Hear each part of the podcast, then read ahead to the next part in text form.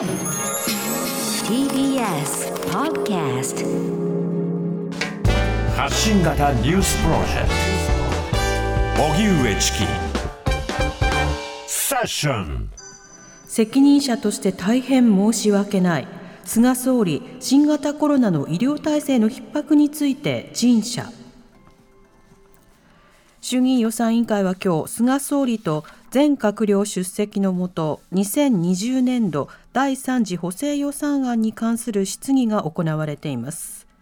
立憲民主党など野党は政府の新型コロナウイルスをめぐる支援策や PCR 検査の体制が不十分だと追及。また辻元清美議員は医療逼迫で救急搬送中に亡くなる例が相次いでいることを正すと菅総理は国民が不安を感じている。責任者として大変申し訳ないと陳謝しました。一方立憲民主党の本田議員は吉川元農水大臣が在宅起訴された贈収賄事件をめぐり秋田フーズの前代表が他の自民党議員にも現金を渡した可能性について指摘。これに対し菅総理は具体的なことは承知していないと答えました。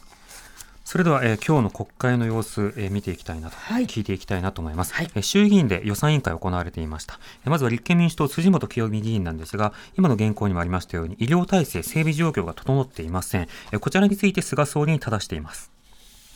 あの私たちはですね政治によって救える命が、えー、救えなかったかもしれない。総理も私もその責任をやっぱり痛感して仕事をしなきゃいけないと、私も思っています。総理は、控除によって医療の話をされました。控除によって救えなかった命があるんだという責任はお感じですか？例えば、必要な検査を必要な時に受けることができない、そうした体制ができてない、そうしたことについては、責任者として、大変申し訳なく、こう思います。今ですね、篠原議員の質問に対して、まあ、支持率が落ちる話が出ました。その中で、総理はこうおっしゃいました、たったさっきですね、コロナ対策への批判が多いとおっしゃったんです。どんな批判があると思いますか？何を望んでいるのか、国民は。どのように、どんな批判が耳に届いてますか？いや、私が申し上げましたように、必要な医療を受けられる、必要な医療には必要な医療を提供させる、提供できるような、そうした体制をできてない、そういうことに対して国民の皆さんが不安を感じている、そういうことだというふうに思います辻元清美君。今、総理はですね、まあ、必要な医療体制ができてないという発言、非常に重いです。をおっしゃいました。はい、えー、辻元清美議員と菅総理とのやり取りをお聞きいただきました、はい、えー、前半では医療体制が整っていないことについて総理がまあ謝罪をしていましたね、これでは看護師の方の医療状況あるいは労働環境を改善しないよねということでやり取りがあります。あの看護師さんも疲弊してますね。総理は多分ここ気になさっていてえ去年ですね、病院に視察行かれたとき、こういうことをおっしゃってます。看護師さんが看護以外に、例えば掃除の仕事とか、いろんなそうした仕事もやらざるを得ないという話も伺っておりましたので、専門業者の皆さんにも政府からお願いして、看護師さんの負担かからないようにしていきたいと。私もですね、これ気になってたので、厚労省に割合、ガミガミと言うたら悪いですけど、どうなってんねんって聞いたんですよ。そしたら厚労省は、えー、都道府県に全国ビルメンビルメンテナンス協会の会員のリスト90社送ったと。厚労省に聞きます、去年からですよ、何件、これでビルメンテナンス協会、90社っていうのもあのコロナ対応できるところはどこでもできるわけじゃないですからね、何件請負が成立しましたか、件数だけでいいです、どうぞ。8事業所において医療機関から問い合わせがあり、そのうち3事業所は契約に至り、3事業所は協議中ということでございました。辻元清美君。総理3件しかね、成立してないんですよ。緊急事態が出てる11都道府県で、いっぱい病院ありますよ。で、これもね、私、厚労省にやってくれと、調べてくれと、もう看護師さんの、もうこの改善しなきゃいけない。で何回も言ってそしたらやっと厚労省がビルメンテナンス協会に調べてちょうだいビルメンテナンス協会の方々が電話かけまくってくれてですね何件成立したか緊急事態宣言が出てる11都道府県で3件ですよ。この数字見て総理ちょっとびっくりしませんか？どうですか？総理ですよ。え私も今率直に数字を聞いたんですけどもそこは現実としては申し訳ない思いです。国が地方にリストを送っただけ。それであとは地方やってくださいと。いうのが今の実態なんですよ。ですからそれで3件だったんですよ。もう一回ですね、まあ、しっかり縦割りの打破前例主義の打破をおっしゃってるわけですからどうぞ点検までやってください。お願いします。どうですか？総理ですよ。総理総理。いや総理総理。今度なんかもうそこで逃げるからダメなんですよ総理は。だからなんかね弱々しい総理に見えるんですよ。私は逃げるようなことは全くしません、はい、え、先般医療関係者を官邸に来ていただいてですねそこで、え、それぞれの地域によって医療の連携提携体制をしっかり組んでほしいというご依頼をさせていただきました。こうしたことを必要な箇所においては、しっかり国からもですね、そうした方法というんですか、指示しながらやっていくことが大事だと思います。はい、今日も総理、総理と出てましたけど、他のね、あの大臣が答えようとすると、いや、総理を指名してるんだっていうようなことを質問者が述べるという場面でしたね。はい、えー、そして、あの、3件とか90件という数字が出てきたんですけれども、これどういうことかというと、その看護師の方々の業務というのが、今、あの、大変増えていまして、というのは、その患者の方のケアだけではなくて、その病室の掃除、コロナ対策のための消毒といったようなことも、にあの背負わなくてはいけない。うん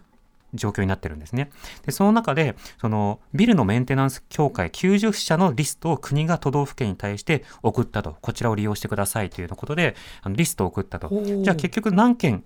何社じゃなくて何件請負が成立したのかというと、3件だけ。ということになっているようなようなんですね。つまり、あの看護師の方々の負担軽減ということで、あの看護あの様々な、えビルメンテナンスとか、あるいはそのまあ、清掃とか、そうしたものに対するマッチングが機能してないじゃないかというようなやり取りだったんです。で今日のこの質問のやり取りの中でいろいろ浮き彫りになったものが一つありまして、それは先ほど言ったように、その清掃業者などが適切に入りきれていないじゃないかということが一点あるわけです。でこうしたことが、例えばそのホテルなどでこう療養してもらうっていう、その療養ホテルについても、これ利用率っていうものが、あ稼働率というのが低い状況というものが指摘をされていて、それもまた、その消毒や清掃ができる業者が限られているからだということになって、つまり病院だけではなくて自宅療養の間のホテルなどの宿泊所療養などにおいても目詰まりが生まれてしまっている、その一つは実はその消毒などの業者などの数が足りてないじゃないかなという、まあ、そうしたその人員不足の話も指摘されていた。こうしたことを国がまあ指導して、えーギャップを埋めてくださいと。いうようなことを野党側が提言していたということになるんですね。そして気になるところ、この医療体制、今年あの、えー、オリンピック・パラリンピックをどうするのかということがまだ議論されているわけですけれども、はい、このオリンピック・パラリンピックもし開催するとするならば、医療関係者の方、大量にボランティアとして参加してもらおうということになってるんですね、はい、今どういった計画なのかどういうふうになっているのかそれを変えないのかということを、えー、辻元議員が正したところ橋本オリパラ担当大臣がこう答えています。お答え申し上げます。医師のほかに、看護師等を合わせて必要な医療スタッフの数については、大会期間中を通じてえ、大体1人に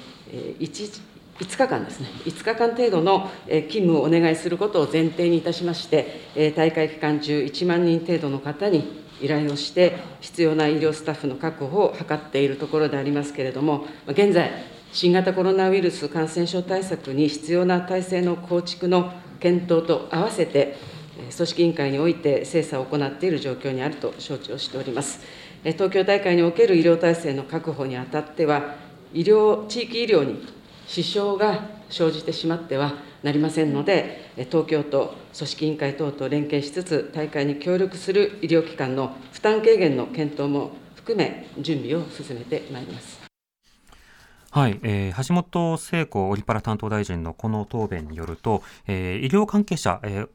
コロナ対策ではなくて、オリンピック対策ということで1万人ほど必要だということなんですね。で、辻元議員はこれは平時の数ですよねと。平時で試算した数ですよねと。例えば、その消毒とか、あるいはそのコロナ対策とか検査とかっていうことを入れると、1万人をベースにさらに増えることになるんじゃないか。うん、となると、オリンピック対応だけでそれだけの数を取られて、しかもコロナ対応で今医療逼迫が行っているような状況にあったりすると、これはプランを変えなくてはいけないのではないか、開催についても考えなくてはいけないのではないかというようなやり取りだったんですね。もう一つ、今、あの特措法の改正の中で、えー、罰則の議論がなされています、はいはい、で。罰則を与えるということになれば、これ、取り調べとか、えー、具体的な拘束とか逮捕とか、そうした行政上のプロセスというのが入ってくるわけですよね。うんうん、そうすると、コロナに感染している方の取り調べとか、あるいは対応とか、それらをどうするのか、はい、そもそもどういうふうにして、その人を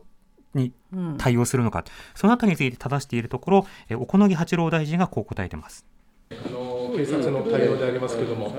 あの通報はやはりおっしゃったようにですね、え病院関係者、保健所からえー、来ると思いますが、その時その時のケースバイケース、これ、あると思います。やはり入院を勧められた人、入院から出てきちゃった方々については、そのまま逮捕だとか拘束、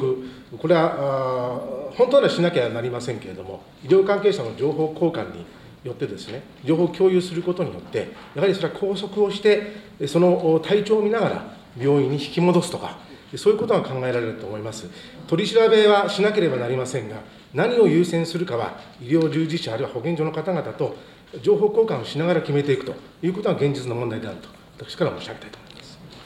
はい、えー、コロナ陽性者の方がもし入院してくれなかった場合は逮捕して拘束をしてで場合によっては病院に引き戻す。ただしその拘束をした場合に取り調べなどもしかしたらショートカットをするかもしれないということなんですね。でも取り調べのショートカットというのはもしかしたらその被疑者となった方の言い分というものを無視した上で行政手続きを進めてしまう可能性というのは当然あるのでここはその法の、ま、透明性であるとかそうしたものの疑問点というのが残るということもいろいろと明らかになっています、えー、こちら4時台にもですね国会の音声紹介したいと思います。TBS ラジオ